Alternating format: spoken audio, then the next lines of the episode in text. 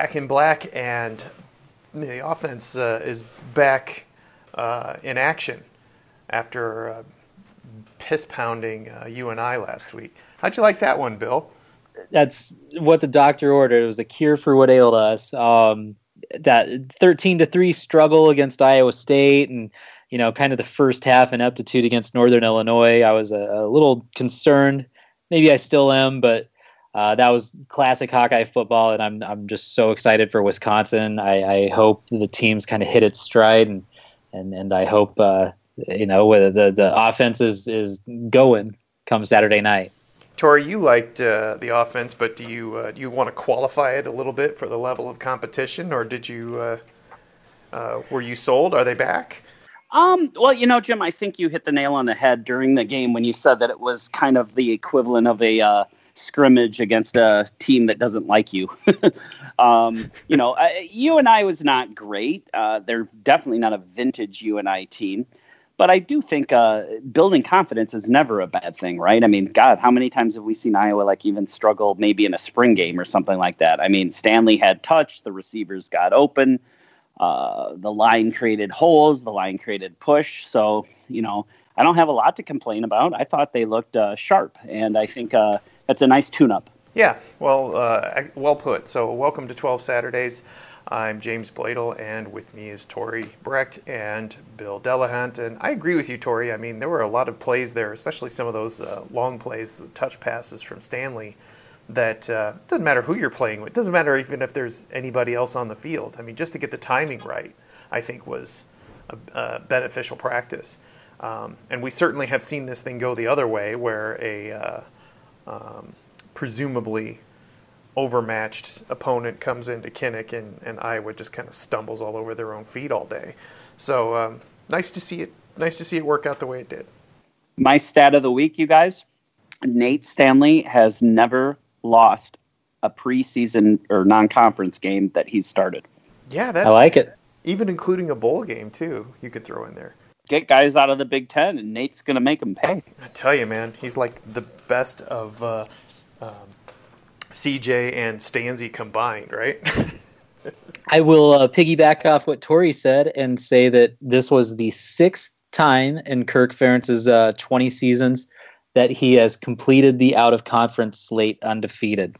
Yeah, when was the last time that happened? Um, it was 2015. Or was it he last did it year? last year. Last oh, year, yeah, yeah. last year. Then before that, it was 2015. Yeah, yeah. Because we So don't talk three in about a that. row, though. Three in a row. No, we don't talk about the North Dakota thing. No, that was 2016, and we don't talk about that, Tori. Oh, that's right. I forgot about that whole year actually for many reasons. yeah, well, that's fair.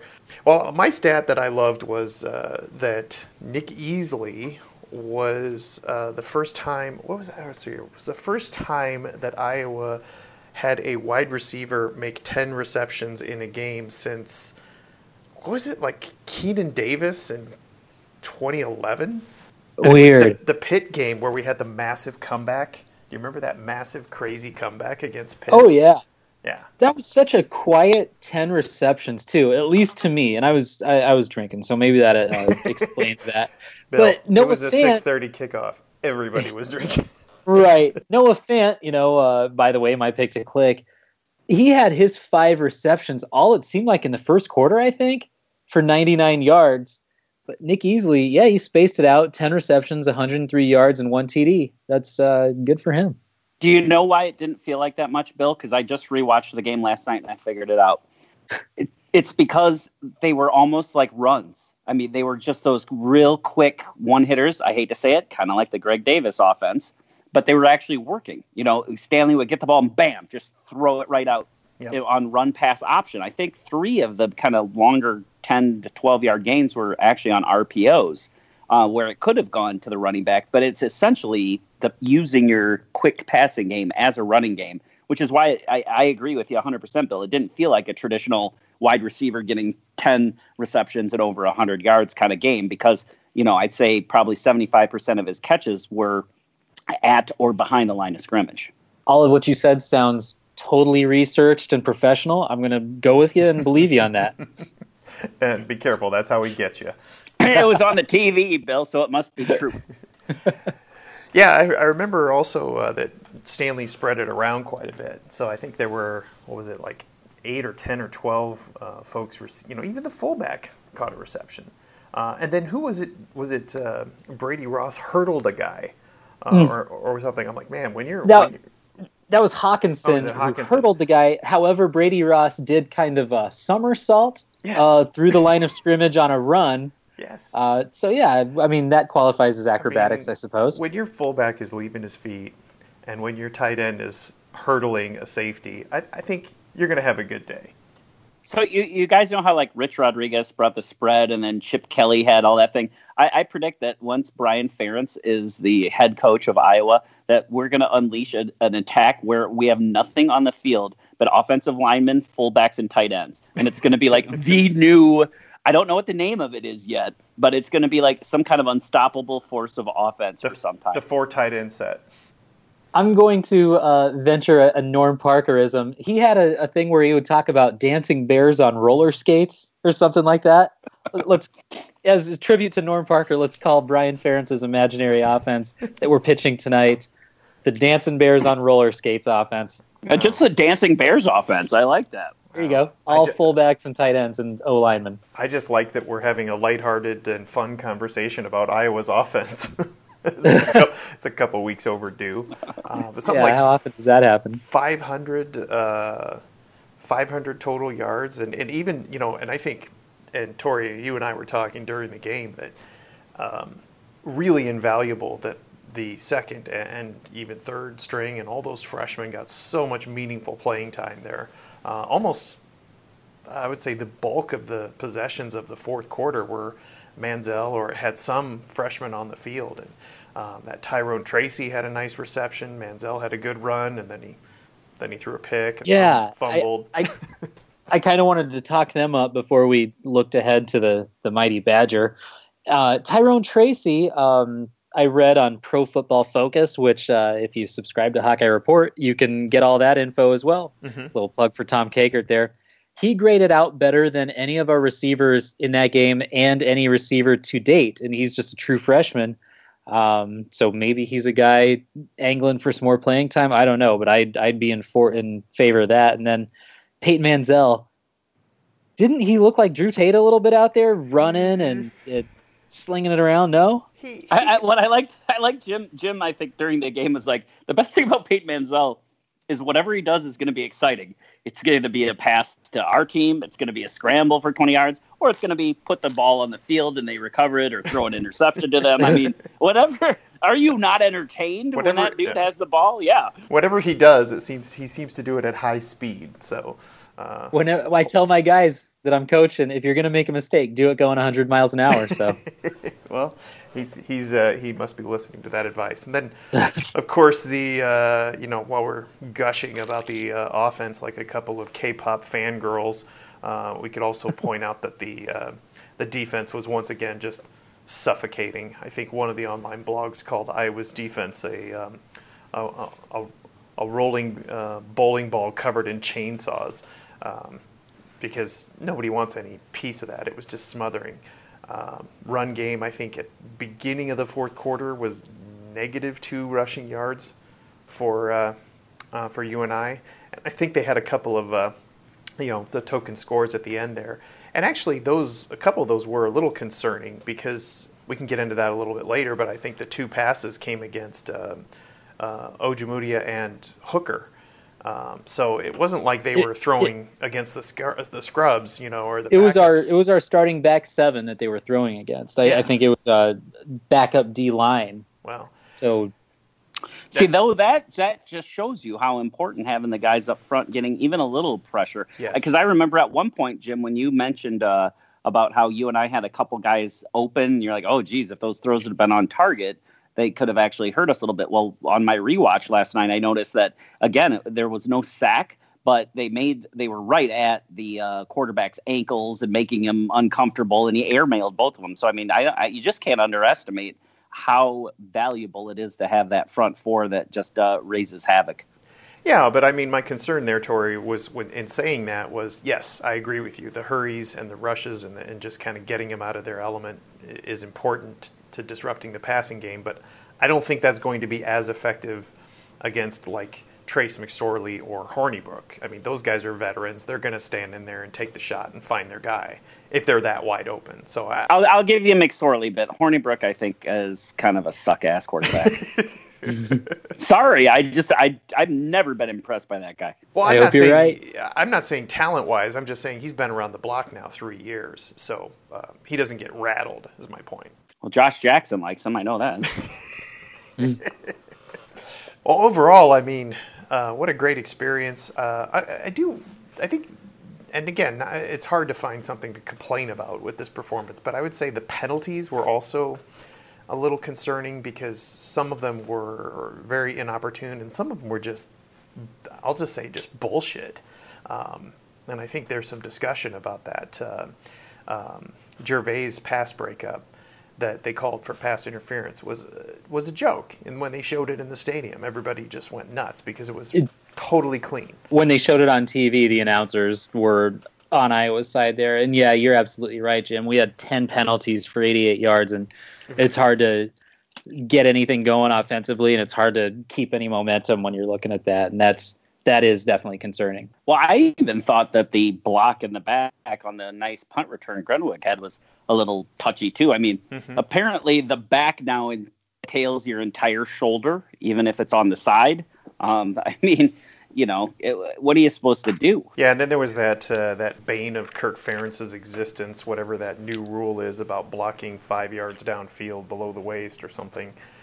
I think that just goes against his religion, honestly. I mean, what's next? No punting? That Right, was on a, it was yeah. There was three down, three yards to go, and he hit him before the first down marker. So how is that possibly past by? What did you see, Bill? Exactly that. And I, I read someplace, I think maybe Hawkeye Report today, that somebody said that we've really had the B team of refs uh, to this point. We've had low grade crew for the Northern Illinois game, a Big 12 team for Iowa State, and and more of the same for this. I think a mixture of FCS or something. We'll get professional crews, and hopefully that'll that'll help us out come conference play because that block below, below the waist thing or whatever that has sucked both times and it hasn't been legit either. Yeah, So we're gonna get somebody who can count to uh, maybe count to five, is what you're saying. So so here a conspiracy a conspiracy a conspiracy theory I saw, and I want to get Easy for you what- to say. Yeah, I want to hear what you guys have to say about it. But uh, somebody, and I think again it was on Hawkeye Report. Somebody was saying that they're pretty sure that Kirk is telling guys to do those kind of blocks at least a couple times a game on purpose, so that he could compile a video of how difficult and terrible it is to officiate, and then he's going to send it in to like the I don't know the magical refereeing convention or Ref- whatever. I don't know. What do you Referee guys think? Or wherever like they come hey from. i i i am the o-line guru of all time and here's why you suck and you're all wrong you need to change this rule i got i i don't necessarily buy it but i like it He's building Crazy a, like a fox. He's building like a film portfolio, a video portfolio of uh, making his case for next year's summer meetings of why this rule needs to go. Right? but hey let's let's not do that this week though No, no, no, no.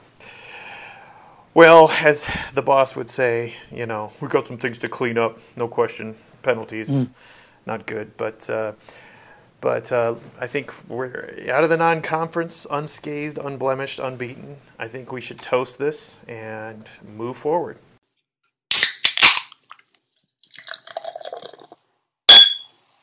hey jim can i give one more little shout out uh, before we turn the page though Yeah. I, I've been super, super impressed with the level of uh, crowd intensity, uh, the the noise level in Kinnick, the tailgating. I mean, yeah, the Iowa State game's always a big one, um, but so far the three games, it's been a raucous, rowdy atmosphere, and uh, you know, I, I feel like that can do nothing but help as we build towards what you know, shaping up that could be a pretty special season, hopefully. I have a theory on that, by the way. We haven't had an 11 o'clock start yet this year. There you go. I think No lethargy. the earliest we've started is 2.30 and i think that matters i think getting people out of bed and trying to get chug a couple of bloody marys when the sun's rising so you can watch football uh, i don't think it works for the for the crowd factor so So, uh, getting out of the non-conference, as you mentioned, Bill, it's not exactly something that happens every year, uh, undefeated, and um, and also that coupled with a number of what we're seeing, you know, outside of the league, because it was a really, really tough Saturday for the Big Ten. Um, I think everybody looks a little rough, except maybe Ohio State and maybe Penn State. Uh, and Penn State, I think, is still a question mark, and we have yet to see whether you know Wisconsin can bounce back. So, question for you guys is, uh, how do your predictions for the season look? I know Tori, you were probably on the optimistic side. I think you were saying ten and two. How's that look for you? Yeah, I'm pretty sure that I said nine and three, and uh, I mean honestly, I'd be very disappointed if it's anything worse than that now. Um, I I had us losing one of these preseason games, um, beating Wisconsin, and then um, dropping probably the Penn State game, and then losing a little bit of a head scratcher. I'm feeling a lot better about the Wisconsin game now. Purdue doesn't really scare me like they did earlier in the year. Nebraska's hot garbage. Mm. Um, I, I, I, it's hard to count up losses, barring something unforeseen, isn't it? Yeah, and I had ten and two actually, and uh, I feel pretty good about that. I, I, wish the offense looked better earlier out of the gate, uh, but you know that's it's it's water under the bridge now. I, I think yeah, we're still going to split Wisconsin and Penn State. Uh, Penn State looks scary good, and I think we drop a, a dumb one, a silly one. Uh, maybe Purdue, may, hopefully not Minnesota. Please don't let it be Nebraska. But yeah, yeah, I think I was the pessimist amongst us, and I was thinking we are probably going to be eight and four again. Um, but I, I, think I'm going to revise that upwards. And Tori, mark your calendar because you never hear me do this. Um, but I'm, I'm thinking that you know we're probably now sniffing nine and three, 10 and two territory because um, I, I thought we'd drop one to Iowa State. I thought we'd get a scare from Northern Iowa, drop one to Iowa State. I really thought that uh, Wisconsin and Penn State were world beaters. I, I, think now we split, like you guys are saying. Um, I also had a lot more fear of Northwestern that I'm seeing. Um, I thought Purdue was going to be a lot tougher, and I, you know, and who knows? They're just an enigma. They they had this kind of year last season, and they managed to beat one, beat us. So I don't I don't consider them a slam dunk, but uh, and then you know Maryland does its again. It's paradoxical. Beat the crap out of Texas, and then lose to who was it? Temple. Um, Temple. so I really don't know. Um, I but but I think you get past Wisconsin and look, Tori knows this, and it's a joke that I'm a pessimist, and yet I book my uh, room, my hotel rooms in Indianapolis every year. Okay, um, fully cancelable and refundable, of course. But uh, but this year, I think you know, uh, this time next week, I might look like a genius having all those uh, hotel rooms booked in advance, right? I think so. Hopefully, we don't catch uh, Ohio State out for vengeance. Hopefully. Michigan can can beat them because I think we got Harbaugh's number. Well, and even so, I mean, you got to beat somebody like Ohio State to be taken seriously. Um, mm-hmm. You know, I mean, you you, you got to figure whoever you end up against in in the championship, you're either going to come up against somebody who managed to win that division, or Ohio State or Penn State would be both potentially out for blood. It would be a rematch against Penn State. But anyway, uh, you know, what was it? Ferentz said, uh, Brian Ferentz quoted, it's kind of a uh, a cliche, but you know, you want to be the man, you got to beat the man. And in this case, I mean, if we get to Indianapolis, might have to beat the man twice. I am afraid of no man. Well, uh, you know, but the good news is, I mean, there's no possible way that we could look like world beaters on offense one week and then come out and lay an egg against Wisconsin the next week, right? Because that's never no, happened. never, ever. That's impossible. That breaks the laws of the football universe. I'm knocking wood right now. All right, guys. Well, listen, we have a really great guest this week, and uh, kudos to Tori for lining up uh, uh, a football scientist. it was your idea, Jim. So well, kudos yeah, to you. But nobody answers my emails. Eh, he's gonna he's gonna answer you. So, um, but uh, we have uh, joining us is Mike Zierath, uh, Mike Z from Hawkeye Report, and I think has a wealth of expertise on all things football related and shares them sometimes on Hawkeye Report, and certainly will will value uh, his uh, contributions to our call today. So with that, we'll just welcome Mike. Well, as Jim mentioned, we have a great guest this week. Uh, we actually dragged him out of retirement and off his bass boat, where he's usually found pulling in very large, large mouth. But uh, Mike Zierath, uh, former columnist on all things Hawkeye and then college football in general, is uh, joining us, uh, I believe, from uh, down in Texas. Is that right, Mike? I'm actually in Houston this evening. Yeah. All right. Well, hey, I really appreciate you jumping on with us. Nothing better to talk about when Wisconsin and Iowa start butting heads than a little bit of offensive line play. Uh, I don't know if you got a chance to watch a little of the BYU game last year, but I, I don't know. The Badgers, uh, maybe not this invincible machine that we've been led to believe. What, what have you seen? Yeah, I did uh, see most of the first half and part of the third quarter, and I would have to agree. I think they've got some chinks in the armor for sure. Mike, you uh, you know you you probably forgotten more about offensive line play than uh, than any of us could ever claim to know. But uh, but what what is it about the uh, the three four defense that um, that Wisconsin plays, and I think a couple other schools put up against Iowa that just seems to give them fits? Is there something special about that, or or is there is it like the kryptonite to Kirk Ferentz's uh, O line philosophy? I don't know if I'd call it the kryptonite. I think they just play with a lot of energy, and they they just have a desire.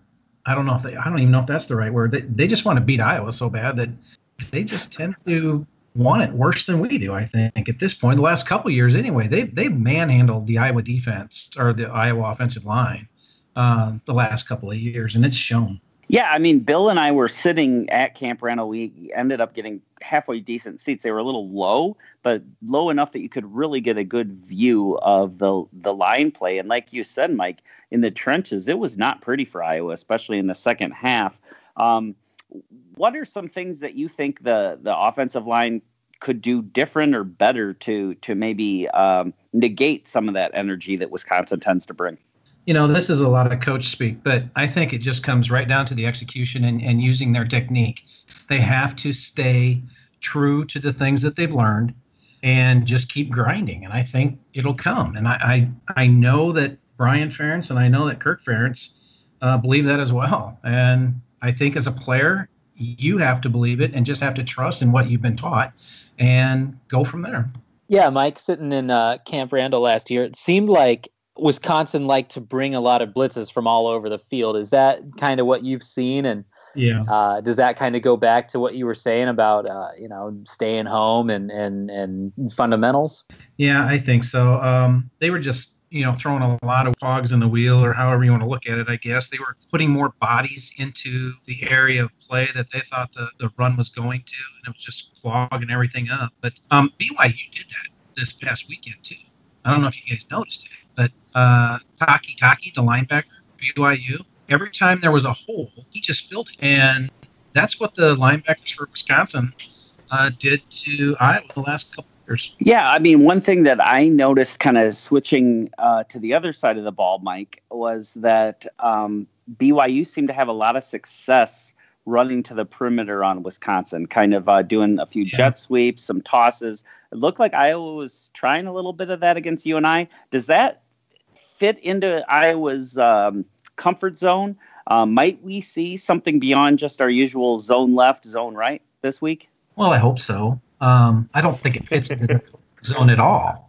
But uh, if they, you know, in film study and film review, I think they're going to see the same thing we saw, Tori, and that was exactly what you just said. Um, BYU attacked uh, the weakness of the Wisconsin defense. And the Wisconsin defense right now, the chinks in the armor, as I said earlier, there are they have their two defensive tackles are a walk-on and a converted offensive lineman. Their two defensive ends are starting their first year. Their two outside linebackers are starting their first year. And their two corners are starting their first year. So it made perfect sense for BYU to use those jet sweeps and use uh, the trickeration or the, the pass play that they used to score their, uh, I think it was their first touchdown, might have been their second. But it was it was using the inexperience of those players against themselves, and it seemed to work all day long. Yeah, it certainly uh, certainly gave them fits, uh, and I think played Wisconsin's game against them.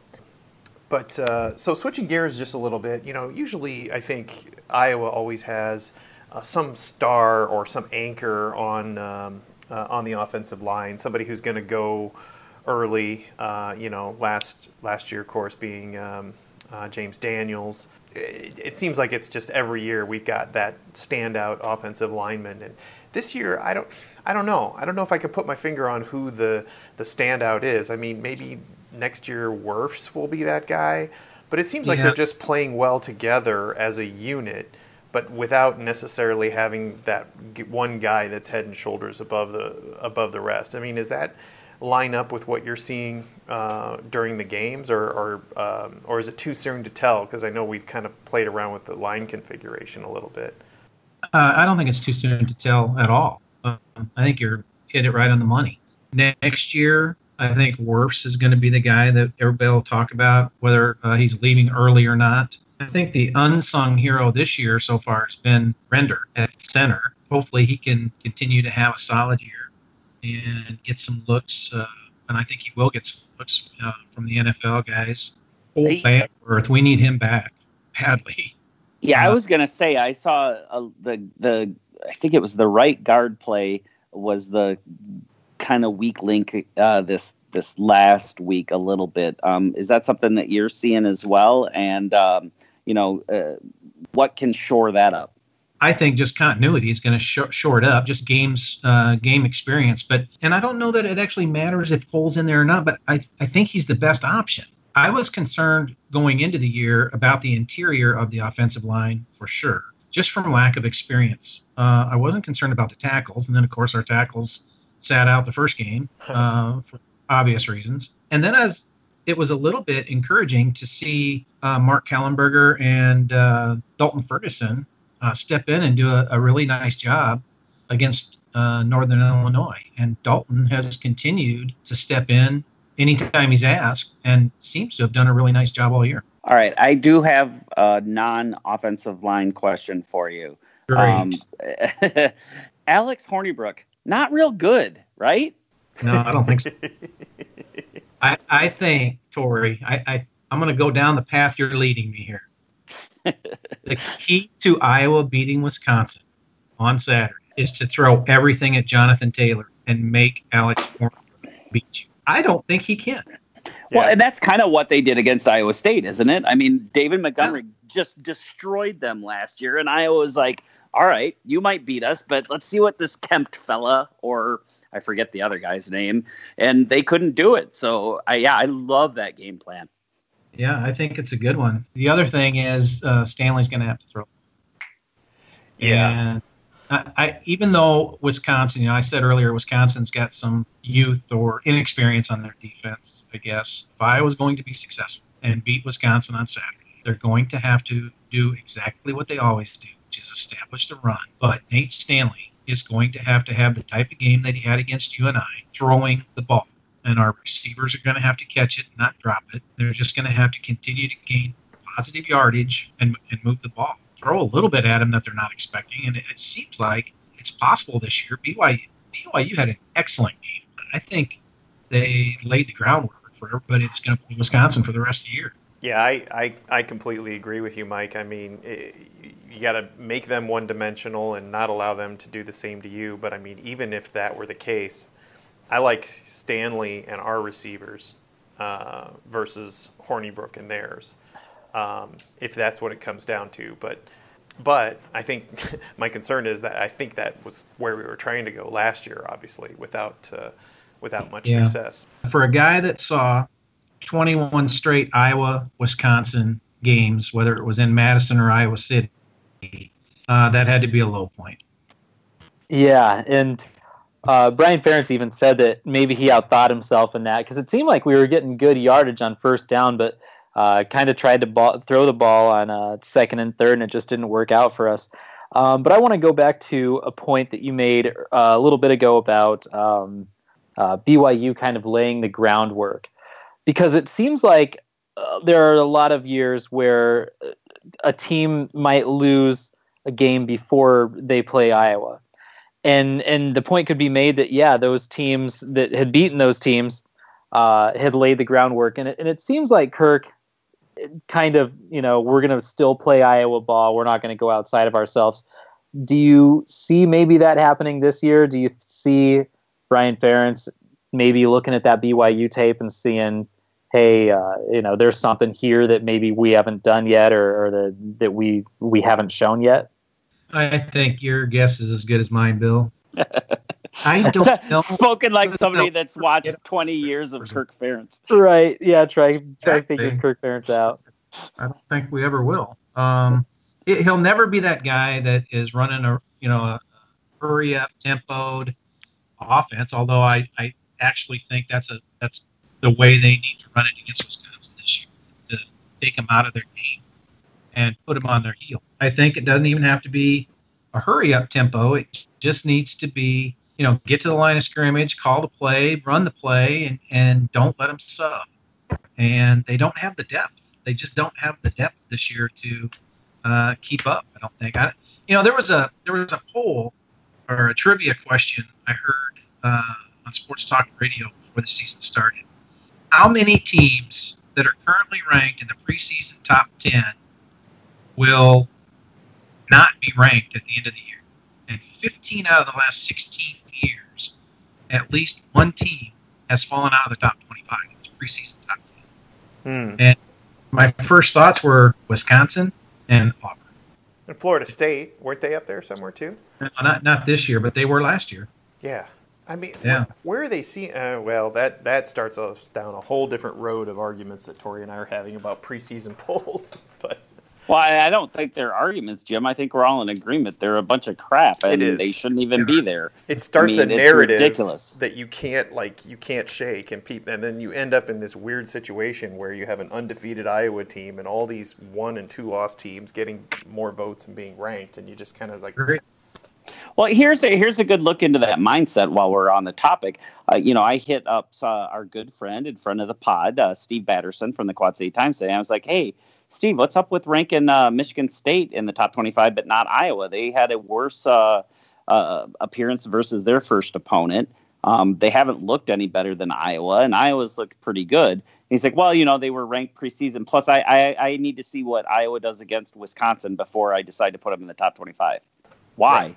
Why? Right. Exactly. Nobody else has to do that. and, and Joel Klatt had a great point uh, earlier last week um, about abolishing the AP poll, which I don't fully agree with him on, though I do wish that it wouldn't come out until after the fourth week. Is that uh, two things uh, really hold that poll back, and it's uh, confirmation bias and then outright voter incompetence.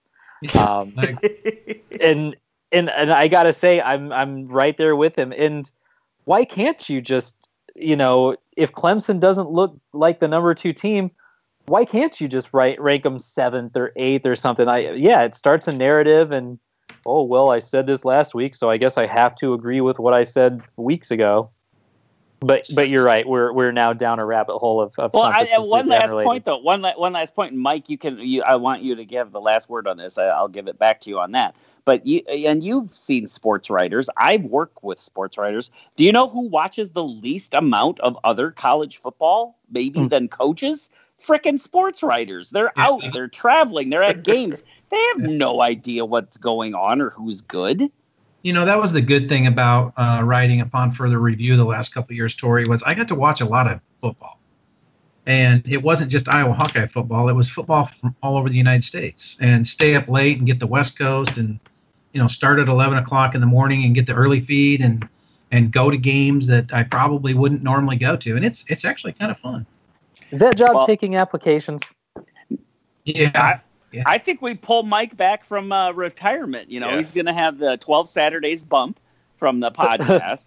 Yeah. Uh, you know, he's going to For be whatever, a household. because we a know that's a, a huge thing you can cash in all the way to the bank.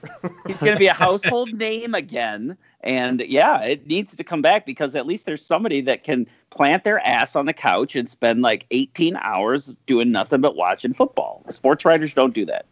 I watched football all Saturday morning, and then I went to the OSU TCU game Saturday night. oh, see, I think you'd have to wrestle Bill for that job, though. I'm just saying.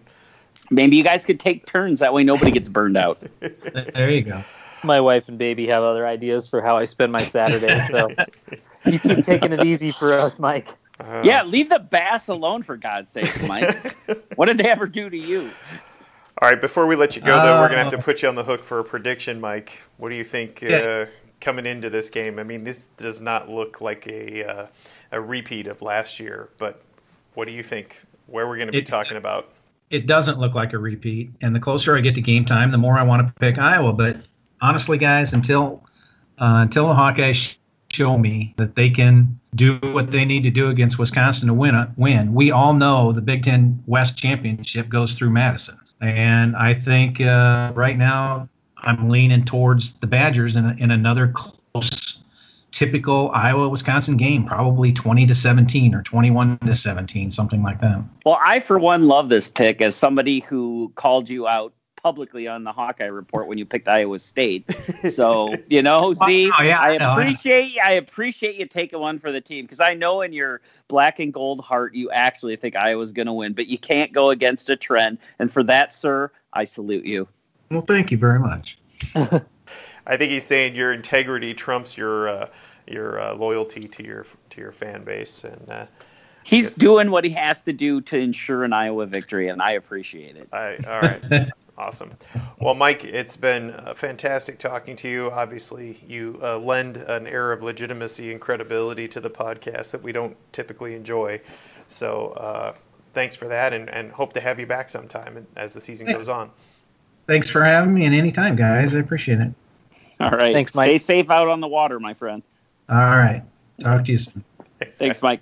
Well, that was a good good guest. Good talking to Mike, and uh, I, I think he uh, sheds a little bit of light on the science of uh, line play, and I think he has a lot in common with our friend of the podcast, Coach Matt Campbell, who, if you recall, Tori, somebody Tori admires. But no, he did say, you know, at the, I think in his uh, post game after after uh, you know Iowa beat him, is is that. Uh, he said, you know, for everything that they talk about and write about in this game, ultimately it just comes down to the lines. And he said, and Iowa pushed Iowa State around, and uh, that's why they won. That's why Iowa State lost. So, Yeah, trench warfare wins Big Ten games, and uh, you're going to see that oof. up close and personal on Saturday, and hopefully it goes better than last year. That's for sure. it's going to be a showcase of uh, trench warfare. So, all right, guys. Well, we can talk about uh, uh, Wisconsin and talk about our predictions, but first, let's take a quick look back to last week. Uh, the Gnome of Knowledge. Uh, I was on a streak there with two wins in a row, but uh, this time it looks like Bill got the closest. He, we all picked Iowa, of course, but Bill um, picked margin of victory at 29 um, uh, points. I think we're all a little optimistic. It was actually 24. Uh, so you know, say what you want about those uh, meaningless touchdowns uh, at the end there. They certainly weren't meaningless for gnome purposes uh, because they pushed uh, pushed Tori and I out of competition and landed this thing right in Bill's lap. So congratulations on that one, Bill. Man, if Recinos uh, makes that kick that got blocked, uh, I'm I missed the I'm off by one point. So Yeah. Ex- Uh, exactly. Off by one point, like I was in my Hawkeye report prediction again. um, I had it. I had it 38-13, and I had Nate Stanley as my pick to click. So again, uh, I'm much much better on Wednesday or Thursday than I am on Monday. But you know, I, I guess I'll just take it. Well, Tori, you know what Mark Twain or whatever somebody used to say is like, you know, I don't know who said it, but if you if you just tell the truth all the time, you don't have to keep your story straight, right? So if you just guess. make the same predictions in every one of your media outlets, then you won't have to remember who's who's kicking your ass in the, uh, in the prediction. The problem is, I like to. It's like for me though, it's like playing craps. I got to spread my bets out so that I can get, you know, at least have a shot to win at some point. So and how's I that working out for right- you? hey, I'm batting 500. I've won uh, twice. Uh, I've won every time on the Hawkeye Report. I've lost every time on the podcast. So could be worse. Well, and it's what what I found interesting is that we all kind of uh, were just, and and particularly you and I, Tori, were slightly off in our pick to click. I mean, you picked uh, Brandon Smith. You know, going coming out of the Iowa State game, looked like he was the solid receiver option. You know, uh, and and a good pick. Except Nick Easley stole the show, right? Well, if Stanley would throw the damn ball when he's open, I mean, how many times I saw him standing wide open, like 20 yards down the field a couple times. Yeah. Give the kid the ball, man. But then I picked Toren Young because I thought he was just going to bowl over these poor guys from uh, from Cedar Falls, but he was completely upstaged by Mekhi Sargent. So it's just kind of interesting how we don't really have a standout star this year. You could have picked, you know, last year you would have said Wadley, you would have said. It, it's interesting how we're just slightly off in our picks, uh, picks to click. So. Hey, hey, Bill. That reminds me. I have a question for you, uh, Jim. We were trying to think of who Mekhi Sargent reminded us of, because you know that's something fans do. And yeah. uh, Bill, Bill had uh, our friend and podcast friend Jordan Canzeri. What do you think? As far as a, a comparison to Jordan Canzeri, that's well, what yeah. I do you said. think does does Sargent kind of? I, I thought I thought Jim was pretty good on that one. Who did who does a? Do you think that's a good call, or, or and b? If not, who do you think he looks like? I think he looks more like a Jewel Hampton. If I had to say something, he's he's a little thicker, I think, than Canzeri. I don't think he's as fast. I don't think he makes as many cuts. I think he kind of runs uh, more physical, and, and he's looking to run somebody over. He did on that uh, short touchdown one. He it seemed like his goal there was to run the safety over, and the touchdown was incidental. So I'm going to say hmm. Tank Hampton.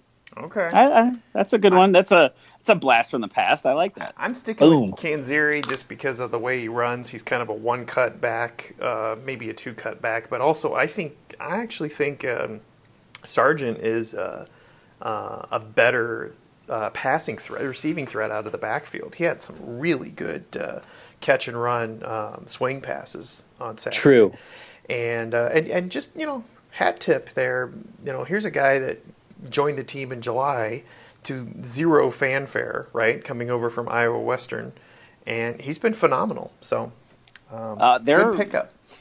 Yeah, actually, there were fans that complained about him because uh, I'm pretty sure there, and I can't remember the name of the recruit now, but there's a recruit that a lot of people wanted Iowa to uh, offer that they never did because, and then they because they got Sargent instead, and uh, I think some of those folks are eating their words. Do you remember Jarrell uh, Brock from Iowa State?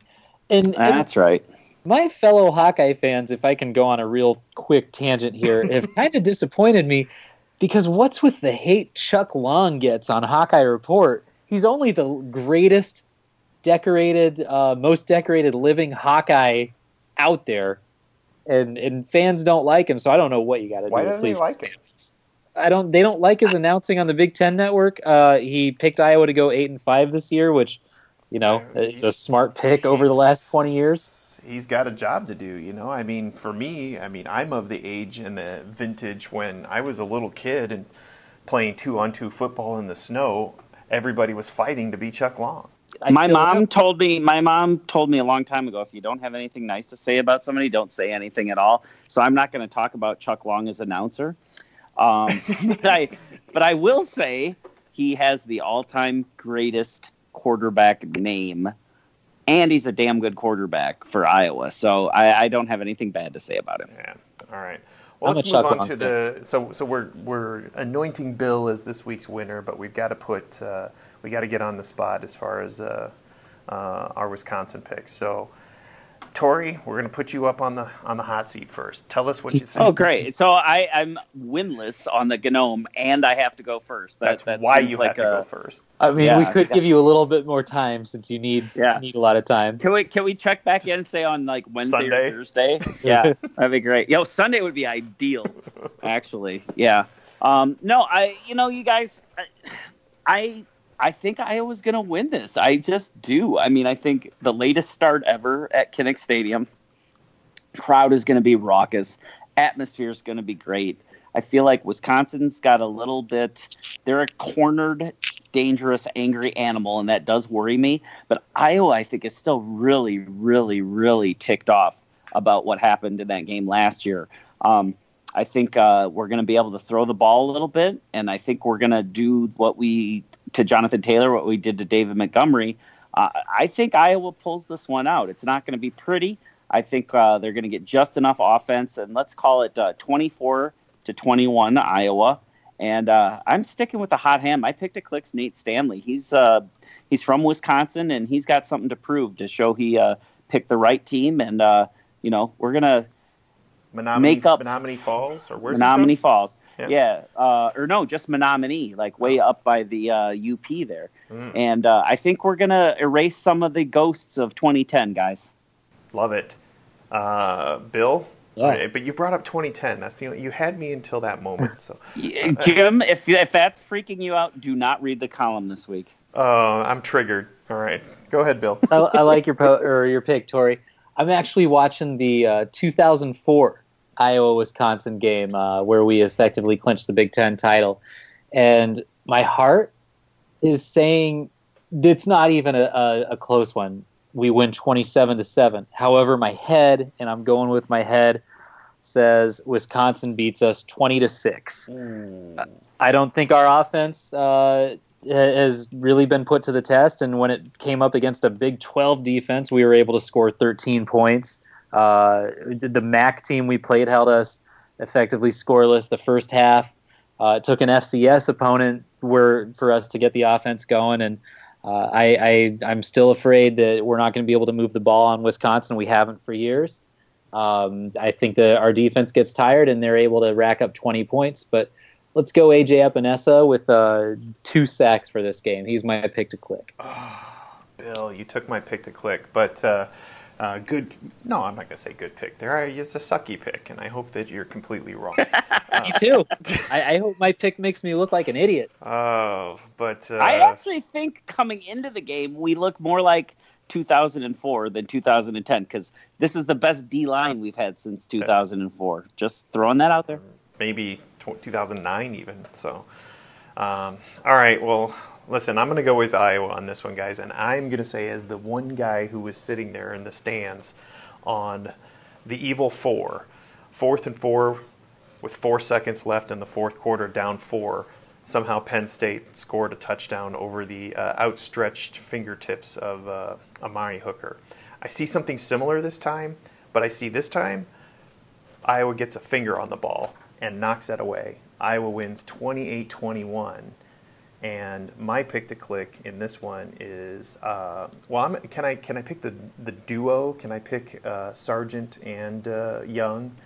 Um, you're gonna let me pick a, a running back duo on this one? Sure, why not? Just the there Iowa are no running rules. game.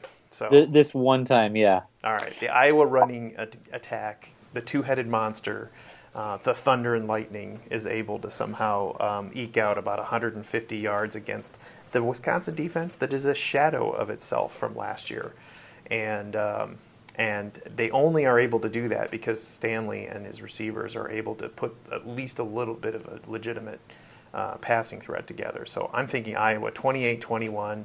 Wisconsin drives late, but the uh, but their last second heroics fall just short. I love, Love it. And. I will say that uh, I'm reading right now that Andrew Van Ginkel, uh, Iowa Western Zone, and uh, dang it, we lost out on him, uh, linebacker for Wisconsin, doesn't look like he's going to play Saturday. So, uh, yeah, no, hopefully no fan that across the middle then. yeah bodes well for us. Well, I like it. one way or the other, it's going to be it's going to be the late. Is it the latest start that's ever been at Kinnick Stadium, Tori? Yep, Yes, 7:30 p.m. They've never kicked off that late before. That's going to be awesome. hey Bill, I have to tell you a funny story sometime, maybe not on the on the podcast about um, going uh, through an alternate reality Iowa tailgate that happened uh, to me this Saturday. So, um, but Somebody put a little LSD in your in your like it. IPA there. It felt like it, man. We parked. Uh, we, we parked on a different side of the stadium uh, and ended up walking on Melrose from the west. And all these different tailgates, all these different you know restaurants and and um, you know food stands that I had never seen before. And I was telling Tori, it's so sad. We're such a creature of habit. We've been tailgating now, for, going to these games for 20 years, and I never even went on the other side of the stadium. I don't understand how there's restaurants though. Like, there's no development out that way, is there? There's that restaurant at the corner Stella. of Melrose and what's the name of it? Stella, it's uh, it's the same menu as Nate Kaeding's restaurant Shorts. Yeah, there's stuff over there, Tori. I don't believe you. I was like, I was like what? Land? There, there be dragons, like, Jim. what? On the map, it's just got like sea monsters and bats. my wife and I lived over there off of Mormon Trek. I, I can confirm there's civilization that way. I was like Wrong. I was like Magellan on the wrong side of the equator, man. I'm like, what language do you speak over here? uh, it was it was fascinating. We're gonna have to head over there sometime. So, uh, all right, well, guys, I hope it's gonna be a great game. I know uh, I know everybody's gonna be very lit up, and the crowd will be as loud as it's been, maybe the loudest it's ever been with our new enclosed end zone. So. You know, and I, I and I don't know if we're still recording or not, but if we are, you know, I I do think that we do kind of discount a little bit sometimes the the effect that home field advantage has, you know, and I think that that fired up Wisconsin last year, and I think it can fire our guys up this year. So Well- let let's hope that it happens. It was almost enough to close the gap with Penn State, almost, but just a matter of inches. I think we see something similar to that. So with a better Here's outcome, hoping. With a better outcome. Kinnick Magic, the Bermuda Triangle, where top ten teams go to die. I love it. Who was it in Reddit? They said that place is the Bermuda Triangle for college football, and somebody's like, "Yeah, Kinnick is built on an Indian burial ground." All right. Well, guys, hopefully we're ha- back here next week talking about Indianapolis. But for now, we'll just have to close it as we always do with on Iowa. Go Hawks! Beat Nebraska.